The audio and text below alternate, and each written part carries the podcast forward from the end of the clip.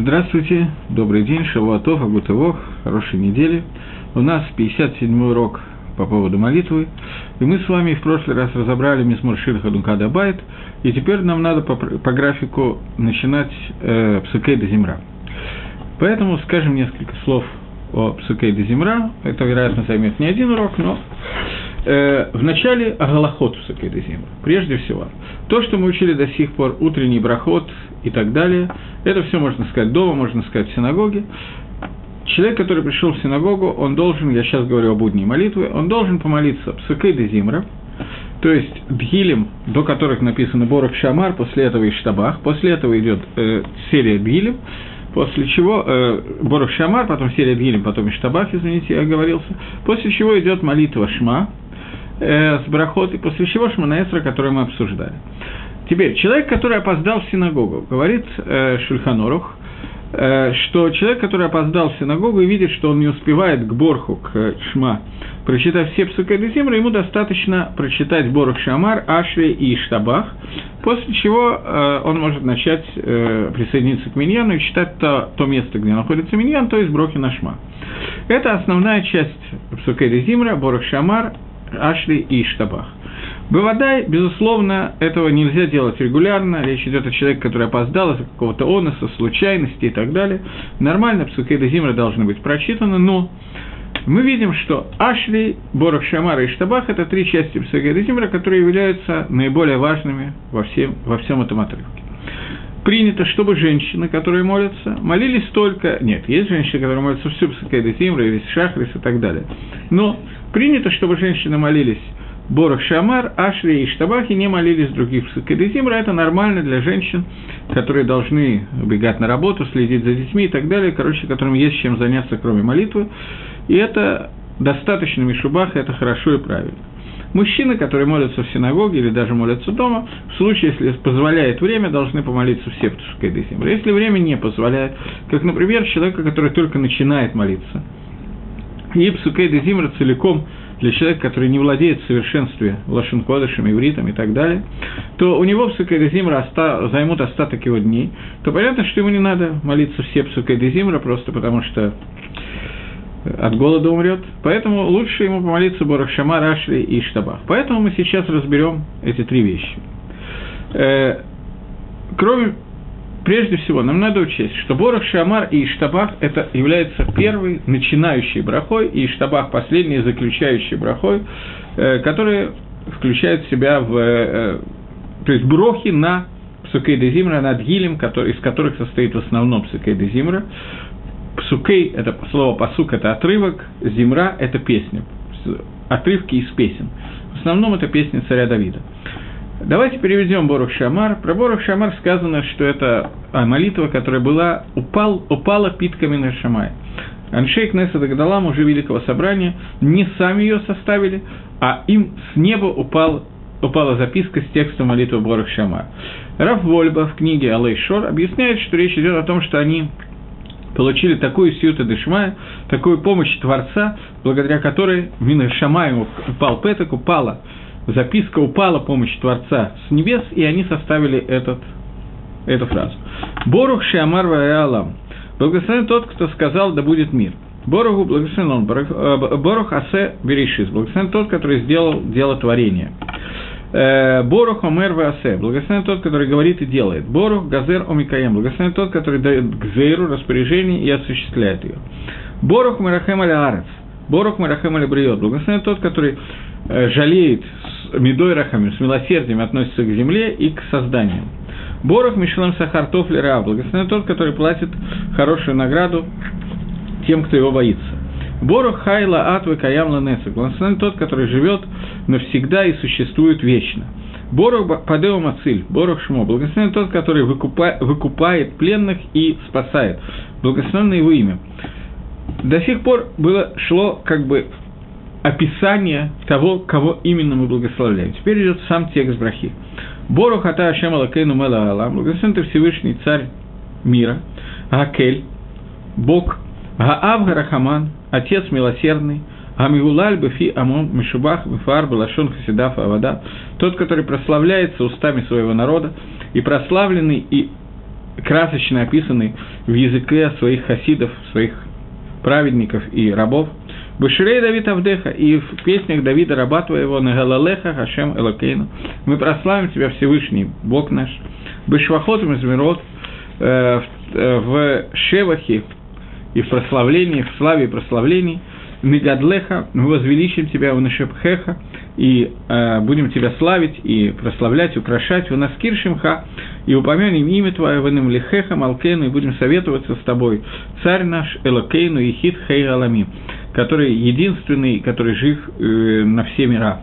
Мелах Мушибаху Мефуар, царь, который прославляет Адей Ад навсегда, прославляется навсегда, имя Твое великое. Бору Хата Ашем, Всевышний.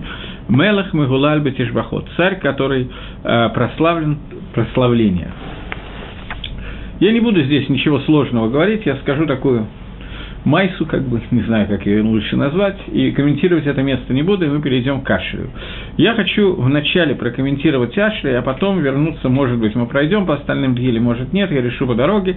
Поскольку Ашли является основным, то я решил, что надо, несмотря на то, что он не идет первым после Борух Шамар, до этого идет еще два отрывка, к ним мы вернемся, вероятно, потом. А сейчас я хотел бы остановиться на Ашли, поскольку это будет как бы основная тема урока, поскольку Борух Шамар и Штабах – это только брахот до и после Ашри, а Икар Псукейда Зимра – это Ашри, суть его Ашри, поэтому на нем надо остановиться более подробно. Но пока то, что мы сказали, Борух – это Ашем Мелаха Магулаль Тишбахот, благословен ты Всевышний Царь, который славится, прославлен славой, Тишбахот, прославлением.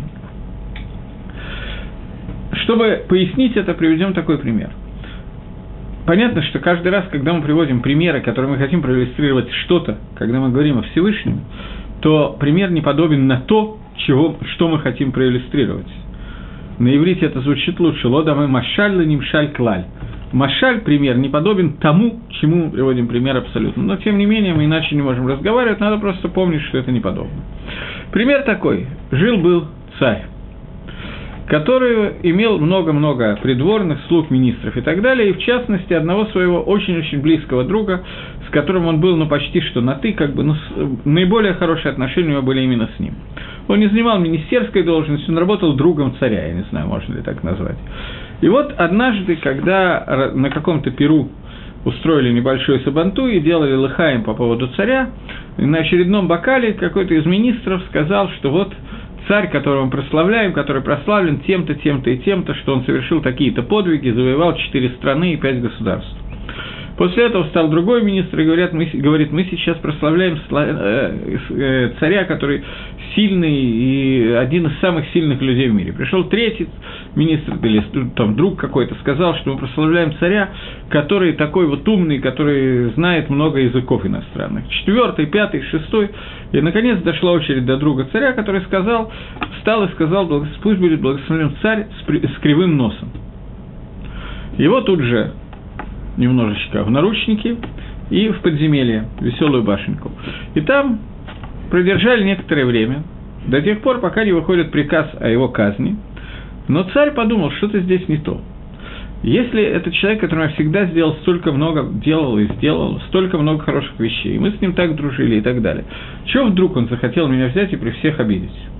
Вызывает царь этого человека из веселой башенки в наручниках, в этой тюремной одежде полосатой, и спрашивает, что означала твоя фраза, зачем ты так вот поступил. Отвечает он, каждый человек, который тебя хвалил, хвалил тебя, называя одно качество, которое у тебя такое хорошее. Один сказал, что ты хорошо умеешь воевать, другой сказал, что ты умный, третий сказал, что ты сильный, четвертый сказал, что ты красивый. Я сказал, что у тебя есть одно единственное качество, которое не стоит прославлять. Все остальное достойно восхваления ты умный, красивый, т т т т т и т.б. и т.п., у тебя есть единственный недостаток – кривой нос.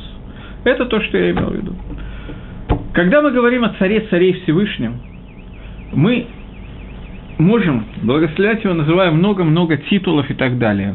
Он умеет воевать, он умный, он красивый, я не знаю, что такое красивый. Кто-то мне пришел, прислал замечательный вопрос, есть ли сейчас урок? Отвечаю, есть.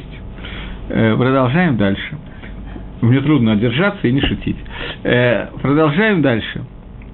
Так вот, когда мы говорим о Борух Шамар, об этом кусочке, то мы говорим о том, что Всевышний мы описываем Всевышнего. Мы можем сказать, благословен ты Всевышний, который владеет всей мудростью мира. Благословен это Всевышний, который, который владеет всей красотой, который дает мир. Мы говорим нет. Мы говорим Борух Ата Хашем, Мелах Мегулаль Батишбахот. Благословен это Всевышний, который прославляется прославлением. То есть, нет ни одного отрицательного качества, ни одного качества у Творца, не дай Бог сказать отрицательного, я сказал, даже лысина дымом встает. Э, я имею в виду, что нет ни одного качества Творца, которое недостойно прославлению. Это суть Борох Шамар. Но для того, чтобы мы знали, о ком мы говорим, мы могли бы просто назвать имя Всевышнего. Но имя Всевышнего – это одно из его атрибутов. Поэтому мы говорим, благословен тот, который сказал «будет мир», который тот, который дает миру существовать, который говорит и говорением действует, который делает гзерот этих гзерот миткаевод, делает какие-то распоряжения и так далее. Бору хата ашем мелах мгулаль. Мы не описываем никакие медот, никакие качества Творца, когда мы говорим Борух Шамар, потому что, когда мы напис... начинаем их описывать, получается странная ситуация. Мы писали 3, 5, 10 качеств. Мы закончили все описание Творца, больше ничего нету. Сиям-то, Аколь, ты закончил все. Поэтому каждый раз, когда мы это делаем, мы это делаем. В первой брахе Шманаэсра, например, мы это делаем. Во второй брахе Шманаэсра. В третьей брахе Шманаэсра. Но когда мы это делаем, мы делаем только то, что нам было раскрыто через Навиим или через Нашейк Несадагдала, которые фактически взяли это тоже от Навиим, от пророков. Потому что самим называть какие-то качества Творца – это преуменьшать Творца. Это как бы сказать, что вот это качество есть, а какого-то другого нет. Поэтому обратите внимание просто настроение этой крошечной молитвы Боров Шамар, которая была составлена таким образом, чтобы невозможно было преуменьшить в чем-то значение того, что называется Творец. Поэтому это настолько грамотно составлено, я не подобрал другого слова, что Мидраж говорит, что Ярат лаем питками нашамаем, что спустился для них петок, записка с небес. Я еще раз повторяю, Рафольба объясняет, это не единственное объяснение, которое есть, но так объясняет Рафольба. Рафольба это был одним, один из нашего поколения, я еще его застал, как бы, я не, не помню, лет 10 назад он умер, наверное. Один из очень крупных рабоним, который были, был один из Балы Мусар, тех людей, которые вели занятия по Мусару, и он автор очень известной книги Алайшор, книги по Мусару.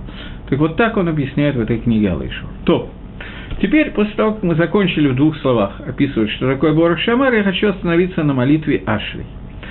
Э, Ашри – это та молитва, из-за которого, так, не знаю, можно ли ее назвать молитвой, та змира, тот бгилем, тот псалом, из-за которого было установлено мужами, мужьями, мужьями, мужами, мужьями, не знаю, как по-русски сказать, Аншейк Несадагдала, людьми Великого Собрания, ими было установлено вся псикедезима ради Ашри. Все остальное – подготовка к Ашри и так далее. Что такое Ашри?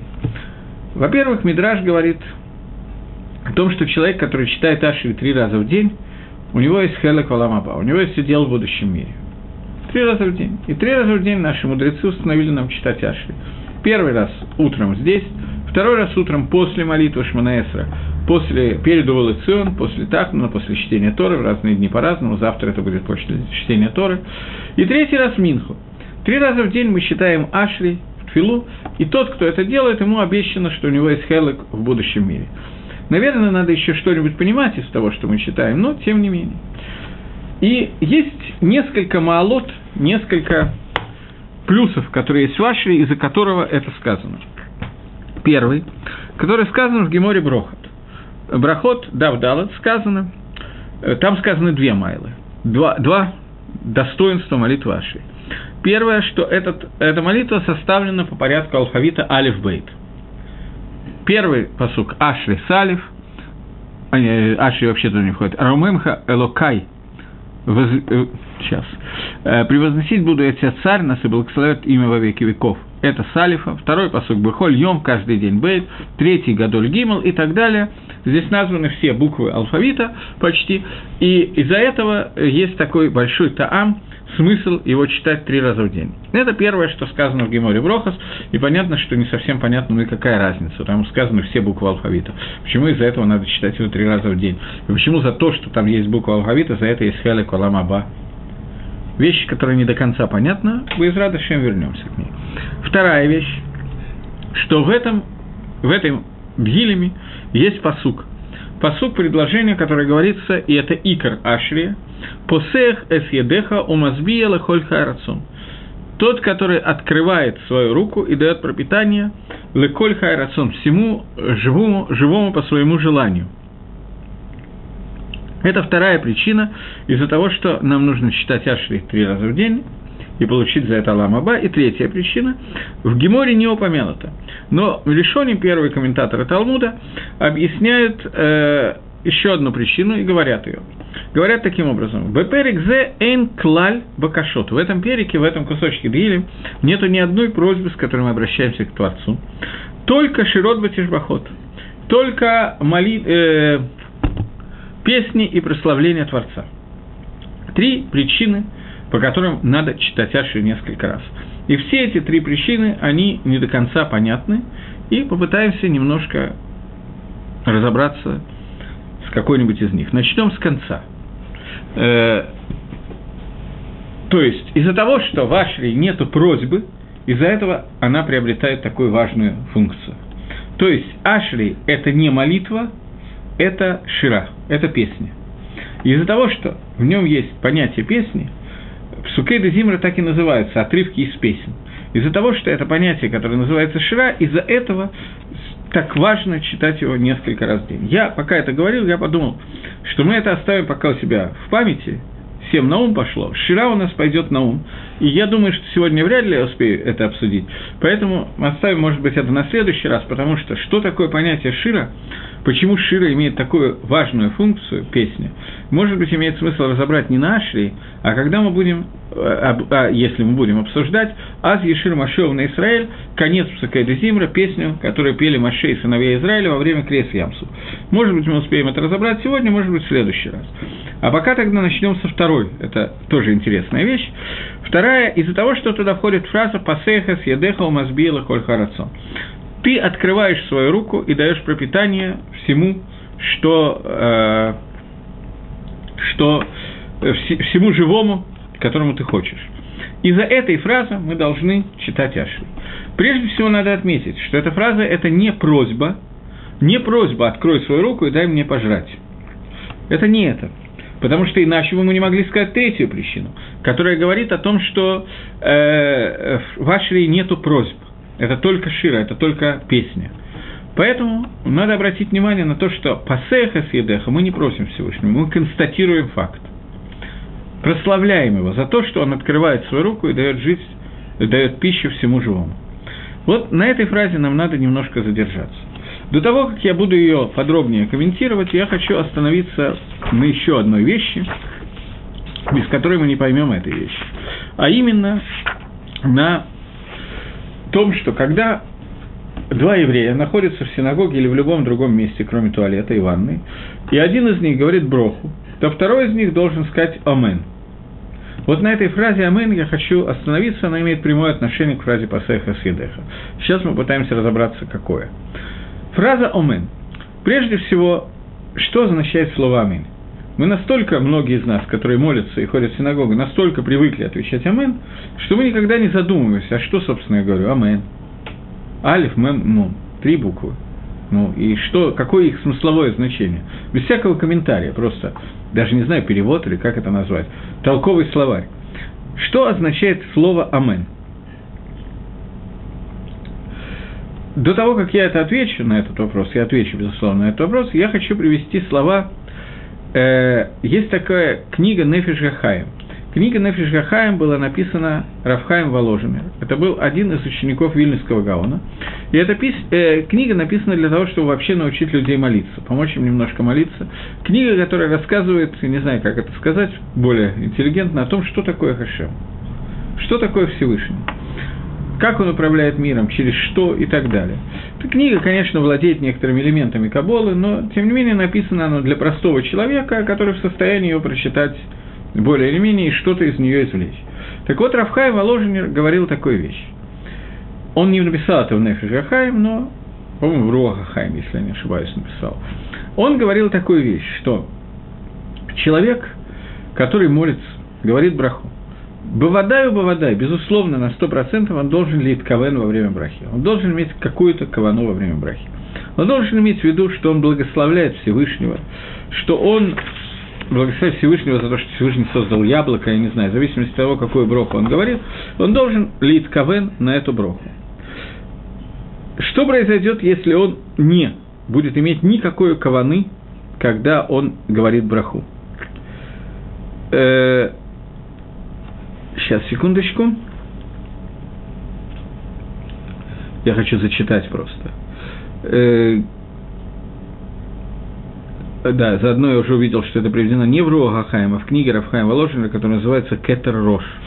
Так вот, говорит э, Рафхаем Воложин, что тфила бликована – Вообще, в принципе, не, не могу просто зачитать, надо пояснять.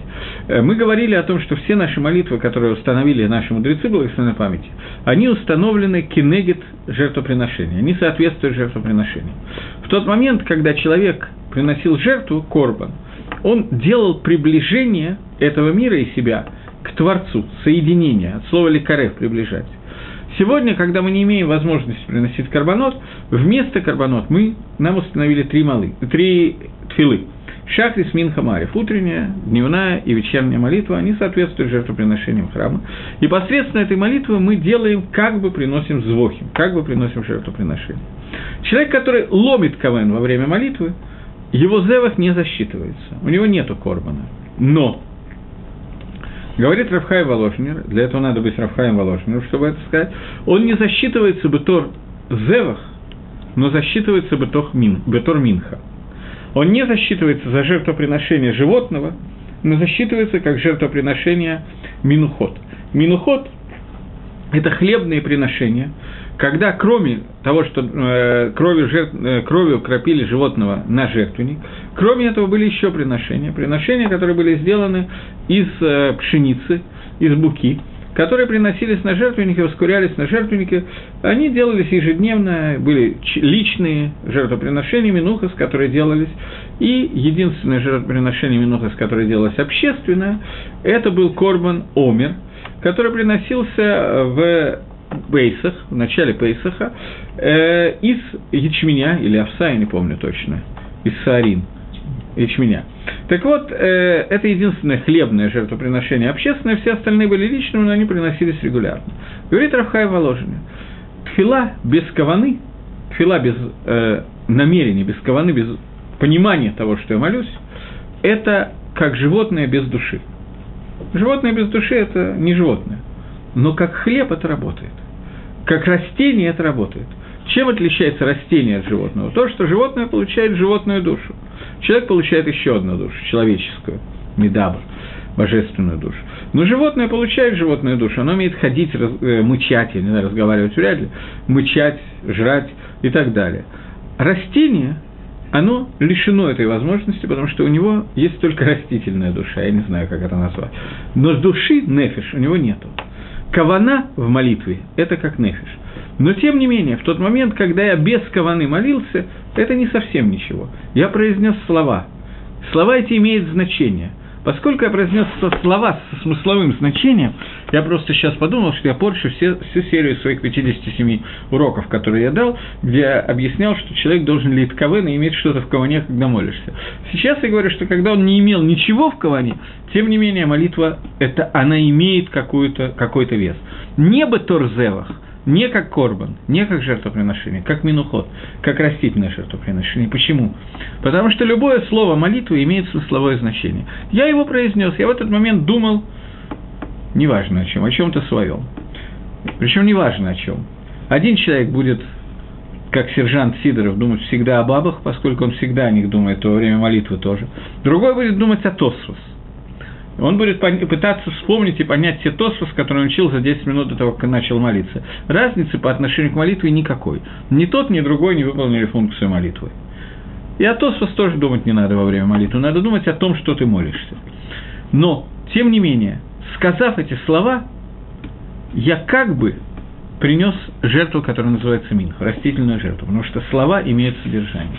Добавляет Рафхаем Воложина – Человек, который сказал «Амен», ни о чем не думая, без каваны, он не сделал ничего. Это не работает даже как растительная жертва. Почему? Кодом Коль, прежде всего. То, что я сейчас говорю, связано с Геморой в трактате Брахот Дафнут Гималомат Бейт. Гемора говорит, Гадоль анеамен йотерми миварах. Лымайся это махлокис в Геморе. Но Гемора говорит там, более великий тот, кто говорит амен, чем тот, кто благословляет. Когда люди, например, садятся вместе и поели, они э, благословляли Берхат Амазон. Сегодня у нас принято, что поскольку мы боимся, что если один будет благословлять, то остальные будут думать, как сержант Сидоров или как кто-то про Тосфос, неважно, но во всяком случае не о Берхат Амазоне, то поэтому принято, что сегодня благословляют все. Но Микар один по закону, Броху должен говорить кто-то один, остальные должны сказать Амен. И Гемора выясняет там, кто выше по должности, тот, кто Миварех, или тот, кто говорит Амен. Это осталось Махлокису. Но Гемора в Брохас считает, в Соте она считает иначе, но Гемора в Брохас считает, что Гадоля Миварех Амен, более великий тот, кто говорит Амен. Но если Амен сказан без каваны, то он вообще не сказан. Броха сказана без каваны – это броха. Она работает хуже. Она работает не как Зева, как Минха, но она работает. Амен не работает. В чем разница? Почему? Ответ дает Равхайм Воложенер такой – я только сомневаюсь, что это он дает ответ. Может быть, это его объясняют, я точно не знаю. Э, ответ на этот вопрос дается такой, что когда мы говорим броху, то кроме каваны, которые находятся внутри брахи, есть еще слова, которые обладают своим смыслом, сутью, машмаутом и так далее. Амен не обладает никаким смыслом, как перевод слова. Его нету. Слово «амен» – это не слово. Мицат ацма сам по себе амен, это горниш, это ничего, у него нет машмаута. Весь его машмаут – это то, когда я присоединяю его к брахе и говорю, что я, что я делаю? Мапируш слово амен. Я говорю, что то, что было сейчас сказано, это эмет, это истина. На иврите это звучит красивее, чем на русском. Я не могу найти на русском слова подходящего. На иврите леамет. Сделать это эметом. Объявить это эметом. Амин это слово, когда я объявляю, что то, что только что было сказано, это эмет. Поддержка этого. Это правда, это истина. Таким образом, человек, который ничего не итковен в слове «амен», он ничего не сказал. Он сказал набор из трех букв, которые ничего не означают сами по себе. Поэтому получается ситуация, что для слова «амен» кавана лайкува. Она задерживает. И это существенная вещь, поэтому надо стараться знать, что мы делаем, когда мы говорим «Амен». Теперь э, есть два вопроса. Первый вопрос, один вопрос. Какая связь это имеет с фразой «Пасеха сидеха, умазбела, холь хайрацон»? В огороде Кузина, Бузина и так далее. Связь есть. И сейчас мы попытаемся ее проследить. Э, я последнее время, уже последние два раза, стал немножко готовиться к уроку, и когда я готовился сегодня к уроку, то я задумался над тем, говорить это или нет, поскольку я совершенно не знаю, с кем я общаюсь сейчас, кто будет слушать это. Тем не менее, я решил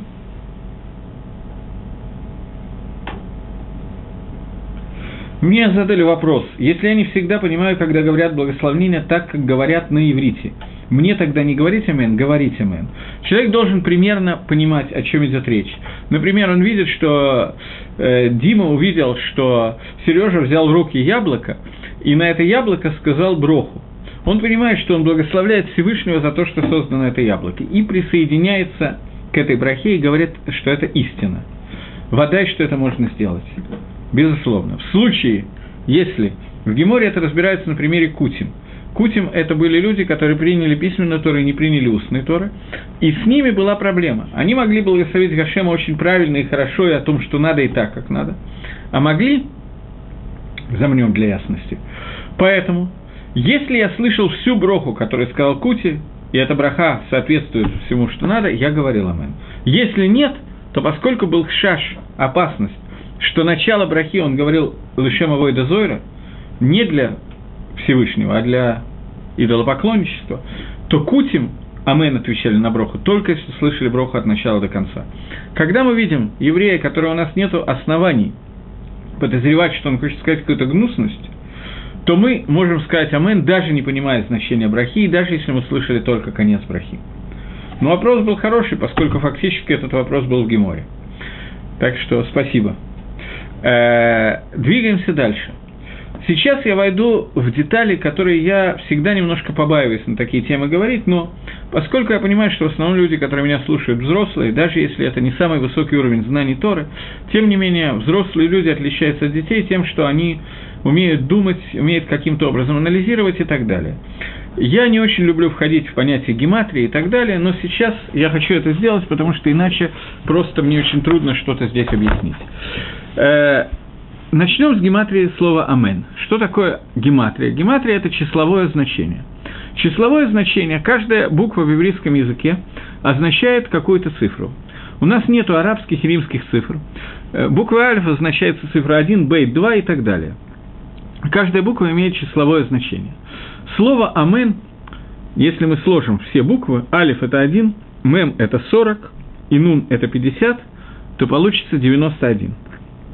Пока нам надо просто оставить это в голове, запомнить, что это равняется 91, и сейчас я попытаюсь объяснить более сложную вещь. 91 сам по себе – это цифра, которая ничего сама по себе не показывает, но она раскрывает одну вещь, который, на, на тему которой я хочу поговорить, и я прошу прощения, если она окажется для меня слишком сложной, мне будет тяжело ее изложить, но тем не менее Тора Гивалильмота не царев. Тора это и нам надо учиться. Так вот, э, существует 10 имен Творца. Каждый из этих имен Творца соответствует одной из сферот, одним, одному из атрибутов, через которые Творец раскрывается нам. То есть мы воспринимаем Творца через какие-то его действия. Это не означает, что у Творца есть качество. Это означает, что мы его воспринимаем через какое-то качество. Когда в Торе сказано, что разгневался Всевышний и так далее – Всевышний ему не подвержен, он не подвержен изменениям как человек. Человек приходит домой, жена там что-то сделала, он тут же уже и так далее. Или он, когда на бровях прихожу домой, то тоже начинаются проблемы с женой, уже она начинает злиться. И т.д. и т.п. У Всевышнего этого нету. Когда сказано «и разгневался Всевышний» и тому подобные вещи, Рамбам пишет, что Тора говорит человеческим языком, чтобы нам лисабера де чтобы мы могли каким-то образом понять то есть в нашем понимании это выглядит таким образом. Это никак не Всевышнего, на Всевышнего это никак не отразилось. Ни одно действие не отражается на Всевышнем, его поведение. Но Альпи Кабола, мы объясняем это немножко иначе, чем объясняет Рам. Кабола тоже Бавадай считает, Бавадай считает, что Всевышний не подвержен никаким изменениям. И никакие вещи, которые названы такими словами, не означают, что мы говорим о теле Всевышнего или его функциях. Но когда Тора говорит «Яд Гашемгу» – это рука Всевышнего, «Эцбей Лакимгу» э, – палец Всевышнего, речь идет о воздействии, которое мы воспринимаем через атрибут, который соответствует тому-то и тому-то. Каждый из этих атрибутов Аль-Кабола в книге Аризаля Эсхаем, он обсуждается и учится, но этим мы, естественно, сейчас заниматься не будем, это не наш вопрос. Но то, что касается нас – каждый из десяти основных сферот, десяти основных атрибутов, через которые мы воспринимаем Творца, медот, не только медот, неважно, назовем это все медот. Медот есть семь, три других, но неважно. Каждый из этих десяти атрибутов, они соответствуют какому-то нашему пониманию, и чтобы мы могли понимать, о чем идет речь, не соответствует одному из имен Всевышнего. Я приведу один-два примера и больше приводить не буду. Например, двубуквенное имя Всевышнего Алиф Ламет соответствует атрибуту бесконечного добра, бесконечного хесада Всевышнего. И мы это должны литковен иметь в виду, когда говорим первую броху Шманесра и говорим кель или йон в этой брахе. Когда мы говорим о четырехбуквенном имени Всевышнего, которое мы не читаем вслух, оно является основным именем Творца, юткой, вавкой, то это имя, которое соответствует атрибуту Рахамим Всевышнего, атрибуту Эмет Всевышнего. Сочетание атрибута бесконечного добра с атрибутом суда. И так все остальные атрибуты, в которые я не буду входить. За исключением одного, который мне надо назвать. Имя, которое мы употребляем, наверное, чаще всего, может быть, два имени мы употребляем очень часто. Имя Илаким – это атрибут суда, и имя э, Адон, господин, наш господин, мой господин, которое соответствует атрибуту самому последнему атрибуту Всевышнего, атрибуту, который называется атрибут Малхут. Мелах, раскрытие Всевышнего в виде царя. Вот эти два атрибута, которые нас сейчас интересуют, это атрибут имени Адон, мой господин, и атрибут четырехбуквенного имени Всевышнего. Они различны, и они для нас имеют значение для того, чтобы понять слово «Амен» и для того, чтобы понять суть Ашрия. Попытаемся разобраться в ситуации. Э, существует понятие, которое называется цируф, соединение двух различных имен Творца. Когда, другими словами, соединение двух атрибутов, двух раскрытий Всевышнего, которыми он раскрывается для нашего мира, когда они соединяются, то через это нам приходит новая информация, новая вещь. Сейчас меня интересует, как соединяется имя Адон, Господин, и имя Ютка и Вавка четырехбуквенное имя Всевышнего. Гематрия четырехбуквенного имени Всевышнего – это 26, и гематрия э, слова, и гематрия Медат Аднус, Адон, это вместе они составляют 65, и вместе они составляют 91, то есть числовое значение слова Амен. Когда я говорю, что соединив эти два имени, Багематрия, именно в числовых значениях, мы получаем тоже цифру, что, э, что Амен 20, 91, э, я не имею в виду, что это само по себе нам должно что-то научить.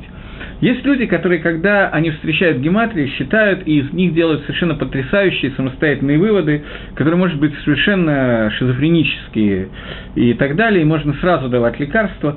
Я сейчас говорю о том, что Хазаль, наши мудрецы, раскрыли нам, что соединив эти два имя Всевышнего и получив Амен в гематрии, мы можем увидеть суть понятия слова «Амен». Я еще раз хочу повторить эту вещь. Амен – это 91 богематрия. Соединение двух имен Творца, атрибута Рахамим, Юткой и Вавкой, и атрибута Малхус, Адон, вместе богематрия составляет 91, и это суть слова Амен. Таким образом, соединение этих двух атрибутов – оно связано со словом «Амен». Попытаемся понять, каким образом. Я еще раз хочу, я очень боюсь здесь ошибок, я еще раз поэтому повторяю. Когда я говорю, что гематрии совпадают, это не значит, что мы сами из этого можем сделать какие-то выводы. Нет, когда Хазаль нам раскрыли, наши мудрецы нам раскрыли, что здесь Тора, здесь через гематрии нам что-то сообщают, это так. Но сами мы такого делать не будем. Теперь мы попытаемся понять не только на уроке арифметики у нас 65 прибавить 26, э, узнать, сколько это равняется вместе в столбик или на, теперь уже в столбик не считают, на компьютере исключительно, но мы постараемся понять суть этого. Что имеется в виду? Прежде всего, атрибут рахамим, атрибут бесконеч... это соединение атрибута бесконечного добра, исходящего от Всевышнего, Хесада, и соединение атрибута Дина, атрибута суда, который исходит от Всевышнего. Когда они соединяются вместе, это образует атрибут Эмет или Рахами, атрибут Всевышнего, который на Т склоняется, как бы, в правую сторону к Хесаду. То есть, Хесед в нем занимает основное место. Это возможность получения награды через авойду, через нашу работу – получение награды от Всевышнего, но так, чтобы она была смягчена, как бы награда больше, чем мы заслужили, наказание меньше, чем мы заслужили. Соединение, которое в общем и целом склоняется в сторону Хесада. Понятно, я надеюсь, о чем я говорю. Потому что если нет, то дальше будет совсем тяжело. Когда мы говорим про следующий атрибут, который нас интересует сейчас, Малхус, это самый десятый атрибут, который есть из десяти сферот. Малхус так и переводится на русский словом «царь», «царство», атрибут, который означает «царство Творца». Поэтому он соответствует имени, имени Всевышнего Адон – мой господин, Адон – господин. Когда я объявляю, что все, что есть в этом мире, Хакодыш Бараху, он царь, он больше не, у меня ничего своего нету. Чтобы пояснить этот атрибут, я, поскольку я уже привел в начале урока Рафольбу, то я приведу пример, который я слышал от Рафольбы, Рафольба умер лет 10 назад, я рассказывал, который написал книгу Алайшор. Я захотел быть на несколько его уроков. Не все уроки мне его понравились, и не все я это будет очень нескромно сказать, не все я помню, практически ничего я не помню, но один пример мне запал в память, по-моему, я его даже приводил, но я, тем не менее, хочу привести еще раз. Рафольба говорил о том, что все, что существует в этом мире, все, что мы видим – оно существует для того, чтобы мы могли себе сделать циюр, лицеэр и понять, как это соотносится с миром верхними мирами, со Всевышним. И он привел пример, почему сегодня практически всюду произошли революции, те или иные, пятые или десятые, и нету такого понятия, как настоящий царь. Совсем недавно, говорит, еще были цари, а сегодня нигде никого никуда. Как это произошло? Из-за чего это произошло? Он говорит, говорил, что когда я его видел, ему было за 90 лет. Он говорил, что когда я был ребенком, совсем в маленьком возрасте, папа взял меня и моего старшего брата посмотреть на царя Николая, искать броху на царя Николая. Значит, я его видел, наверное, ну, я давно его видел, я не помню, когда, в каком году он давал эту лекцию, думаю, что году так в 93-м, 92-м я эту лекцию, урок его слышал. И вот мы, говорит, ехали из Белоруссии, добирались две недели до Петербурга. Приехали в Петербург, в 4 часа утра заняли место на Дворцовой площади. Было известно, что царь выходит в такое-то время. И вот конвой, не конвой, наверное, караул это называется, я ошибся. Караул, еще что-то. Наконец появляется царь. И мы сказали броху на царя. Мы, говорит, несколько недель только об этом и говорили. О чем мы говорили? Это ребенку было 5 лет. Он помнит эти воспоминания может, может 7 лет, я не знаю. Мы говорили о том, что если такой ковод, такая, такая почесть, есть лемелах басар вадам, для царя, который сделан из э, мяса и крови, то какой же ковод дается Всевышнему? Мы думали только об этом. Сегодня человек, который бы увидел караул и как выходит царь Николай и так далее, он бы не думал о Всевышнем. Поэтому нет смысла существования царства на этом, в этом мире, поскольку никакого урока из этого сегодня мы выучить не можем. На меня это произвело впечатление. Во-первых, само по себе интересно, что был человек, который видел Николая, и так вот, как бы я с ним общался. Само по себе довольно интересно. Во-вторых, действительно он прав. Сегодня мы бы урока вынести такого не смогли. Когда мы говорим про меду, которая называется аднус, это означает принятие на себя Всевышнего – как единое существующее существование, и все остальное, которое существует только потому, что он им дает возможность существования. Нас нету как бы. По отношению к нему мы никто. Увидеть Всевышнего как господин всего мира и мой господин, и полностью левотель аннулировать полностью себя по отношению к нему. Это имя, которое переводится «мой господин Адон». Имя Юткой и Вавкой. Шульханорух утверждает – что его надо перевести э, лид кавен, когда я его читаю, кавана, когда я это делаю, кавана должна быть такая. Я должен иметь в виду, что э, это тот, кто был, есть и будет. Я сейчас не говорю, в какие времена был, есть и будет. Это не, не имеется в виду был вчера и сегодня и будет завтра. Был до существования мира, существует все шесть тысяч лет существования мира и будет существовать после того, как этот мир Аламазе закончится. И никакого изменения в нем не произошло. Это основная кавана этого имени, которая приводит Шульханорух. Был, есть и будет. Вильнюсский Гаон считает, что Пшада Пашут, простой перевод имени Всевышнего, это – Э, те, кто знает иврит, легко меня поймут. Это не э, форма пааль, а форма ефиль. То есть побудительная форма глагола быть. Не тот, который был, есть и будет. Он тоже согласен с Шульханорухом, что это надо иметь в виду, когда Лейт Кавен, когда я молюсь. Но, кроме этого, надо Лейт Кавен, он говорит, что перевод этого слова – это глагол «быть» поставлен в побудительной форме. Тот, который дает миру существовать. Мигаве эд тот, который делает так, что мир будет. Мир есть и будет, и был, и так далее. Тот, который, понятно, тот, который воздействует на мир, и если бы это воздействие прекратилось, то мир бы исчез. Слово «Амен» – это сочетание этих двух имен Всевышнего. Сочетание имени, соответствующее Малхуту, и имени, соответствующее Мигавет Коль Что означает это сочетание? Вначале начнем с того, что я начал раньше. Имя Юткой и Вавкой – это имя Рахамим, атрибут милосердия, которое, где милосердие Хесада больше, чем Дина, где суда меньше, чем, э, чем э, добра.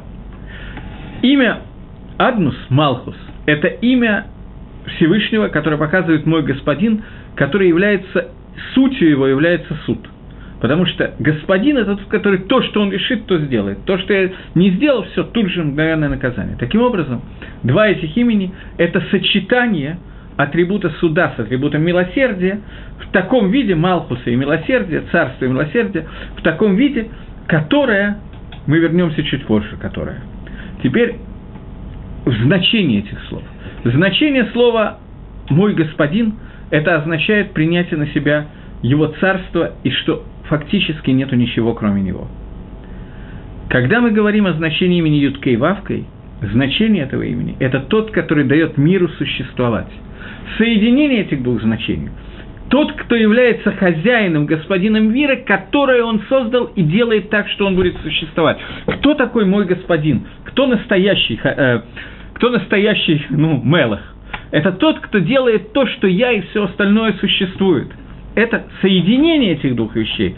Это Омен когда мы слышим любую браху без исключения. И после того, как мы услышали эту браху, мы говорим на эту браху «Амен», то есть это «эмет», это означает – мы уже говорили о том, что такое браха, но вернемся к этому. Бору хата Ашем Алакейну Мэлэ Алам, благословен Всевышний Царь Вселенной, Баре Пригаец, неважно, который создал яблоко. Что мы говорим? Плоды яблока имеется в виду плоды дерева. Что мы говорим в этот момент? В чем кавана этой брахи? Что дерево существует, потому что его вырастил Всевышний и сделал так, что он мигаве этот плод, что он делает так, что плод может существовать.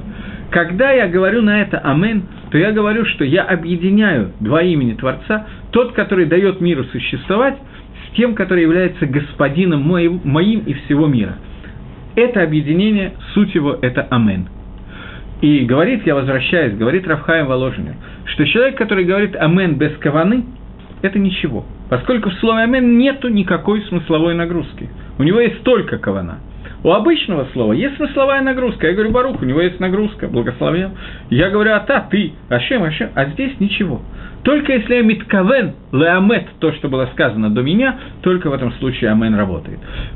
Теперь я хочу сказать еще одну вещь, которая мало известна, но есть такое мнение – я не знаю, насколько оно идет лагалоха, я не знаю, насколько это возможно сказать лагалох, но в Геморе это мнение есть, которое говорит о том, что браха, если браха говорится, я говорю браху, для того, чтобы... Сейчас, давайте приведу пример. Э, сидят два человека, а один хочет сказать броху, второй должен сказать амен. Если я сказал броху, а рядом сидящий человек сказал амен, и я не услышал это амен, то это хисарон, недостаток не только в его амен, но и в моей брахе. Браха, на которую не сказано амен, это хисарон моей брахи. Гемора не имеет в виду, что э, я не выполнил мицу брахи. брахи. Броха я сказал, ничего не сделать. Но броха сказано неполноценная, она не полная, потому что ей не достает амен. Если я один, то это невозможно сделать так, чтобы это доставало. Если нас двое, то я должен сказать броху таким образом, чтобы на броху был сказан амен, и я услышал этот амен. После того, как я сказал то, что я сказал, что такое Амин, соединение этих двух имен Всевышнего, я думаю, что понятно, почему это так. Это пшат, это кавана Равхаем Воложенера в том, что он сказал. Теперь вернемся. Я надеюсь, что то, что я сказал до сих пор, по ходу это более или менее понятно. Если так, то мы можем двинуться дальше – и вернуться к нашим баранам, а именно к нашей молитве Аши, не молитве, извините, нашей, пилим нашему псалму Ашри.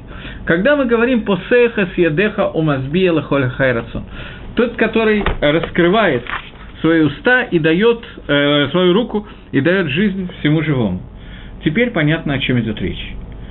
Э, в книге, где я это видел, может, это во многих книгах есть, Каванат Тфилы Рамхаля – написано, что пасеха с тот, который открывает руку, расшейте его первые буквы посех, с, едеха, пей, алиф, ют. Пей, алиф, ют вместе, гематрия, числовое значение, это 91, как и амен. Слово 91 мы уже, цифру 91 мы уже просчитали и разобрали, что она означает, что это соединение этих двух имен Творца, Юткой и Вавкой и Аднус.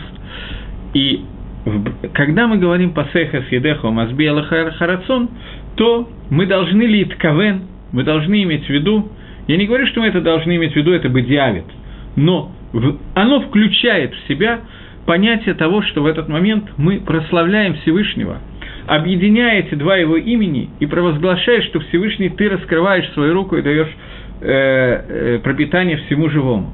Не только по Дин, не только по мере суда, через атрибут Малхуса, Адмус, когда Всевышний дает пропитание тому, кто его заслужил. Человек заработал, он получил.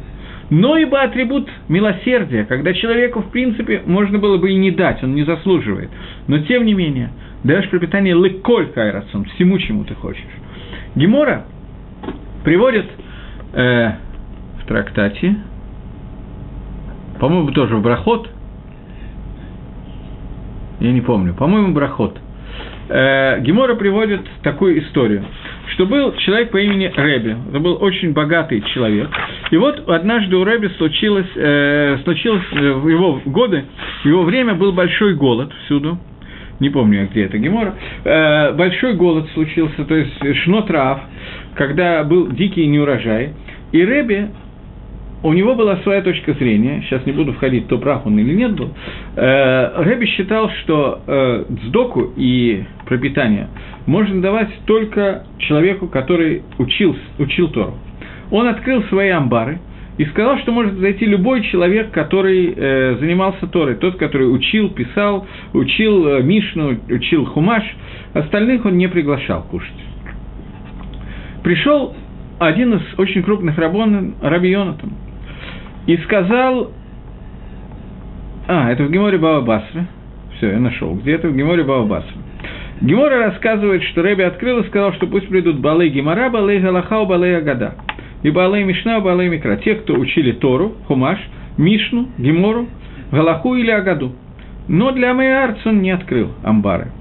Пришел Раби Йонатан бен Амрам. Зашел и сказал ему Рэби, дай мне парносу, дай мне кушать. Спросил его Рэби, э, Бни, сын мой, Карата, ты учил Хумаш? Ответил нет. Ты учил Мишну? Ответил нет. Ты учил Гемору? Ответил нет. Он сказал, как я тебе могу дать парносу? За что? Почему я тебе должен, почему, как я дам парнос? Ответил ему Раби Йонатан, парносеник келов и кеорев. Дай мне парносу, как дает Всевышний э, собаке и вороне.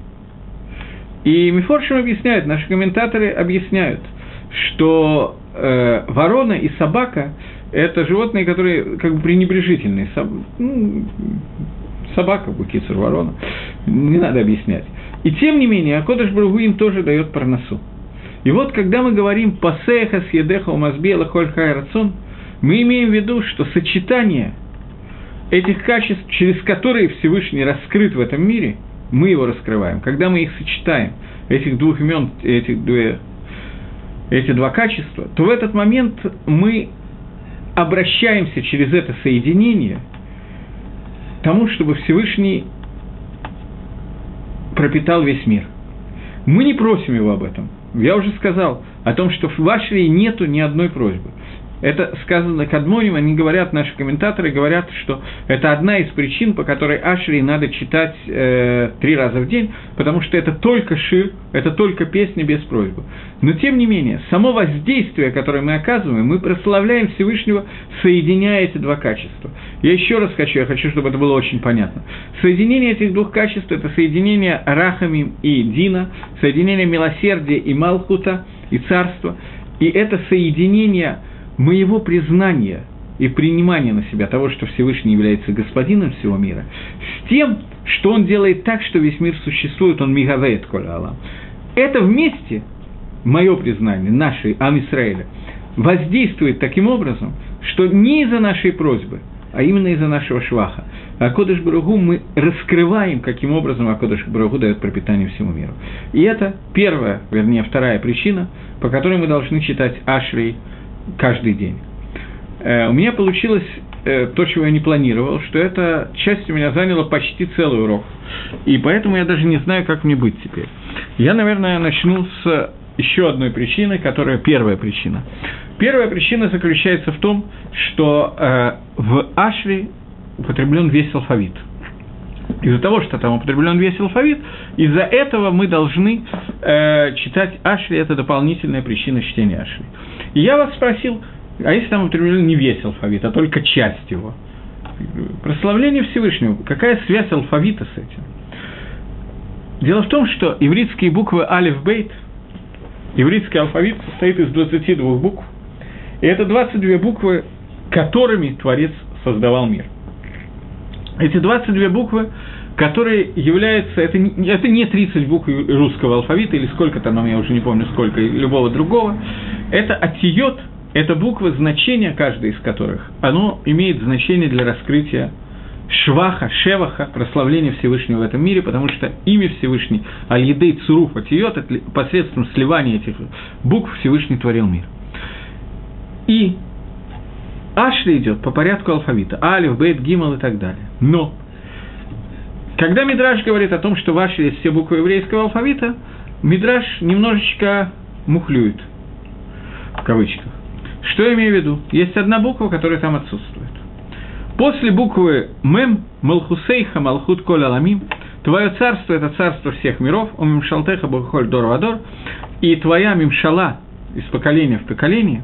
После этого идет следующая фраза, начинающаяся с буквы Самих, а не буквы Нун. А мы знаем, что в алфавите идет, после Мем идет буква Нун. И идет фраза Сомех, Сомех Гашем Лаколя Нафлива Закеф Лаколь Хуфим. Поддерживает Всевышний всех падающих и проявляет всем, всех согнутых. Буква Нун пропущена. И объяснение, одно из объяснений этого Мидраша, что именно из-за того, что эта буква пропущена, именно поэтому Ашри надо читать три раза в день. Буква Нун – это буква, с которой начинается слово «нес». «Нес» – это чудо. «Нес» не употребляется в Ашри. Единственная буква, которая пропущена, это буква, с которой начинается слово «чудо». Есть два вида эмуны, два вида веры. Вера во Всевышнего, которая базируется на том, что я увидел какое-то невероятное чудо, оно подействовало на меня, я увидел, что Всевышний нарушил законы природы, сделал что-то трах тебе дох, какую штуку, и поэтому я теперь полон возгорелся, и вот э, теперь я верю исключительно во Всевышнего. Потом две недели чудес не произошло, ну я еще верю. Третья неделя уже все, крышка. Все прошло, как с белых яблонь дым. Вера ослабла и так далее, и так далее. Поэтому нужно попросить Всевышнего сделать еще какое-нибудь чудо, или в крайнем случае самому придумать чудо, тоже вариант. Это не дерих Торы. Это не дерих нашей жизни. Наша иммуна должна базироваться на понимании, а не на чудесах, которые были. Чудеса, которые были, могут быть началом. Они могут что-то проиллюстрировать, мы можем что-то выучить. Но икор иммуны – это иммуна Баакодыш Буругу, Ломи Вусесет, не базирующаяся на чуде.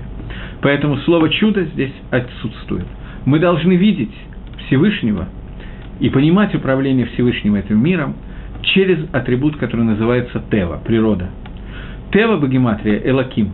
Одно из имен Всевышнего, атрибут суда, он же, это атрибут, который выражается через природу. А Кодыш Баругу через законы природы продолжает управлять миром точно так же, как он управляет миром через чудеса. И это одна из вещей, которая подчеркнута Ашрием, который мы читаем. И поэтому мы должны читать Ашри три раза в день.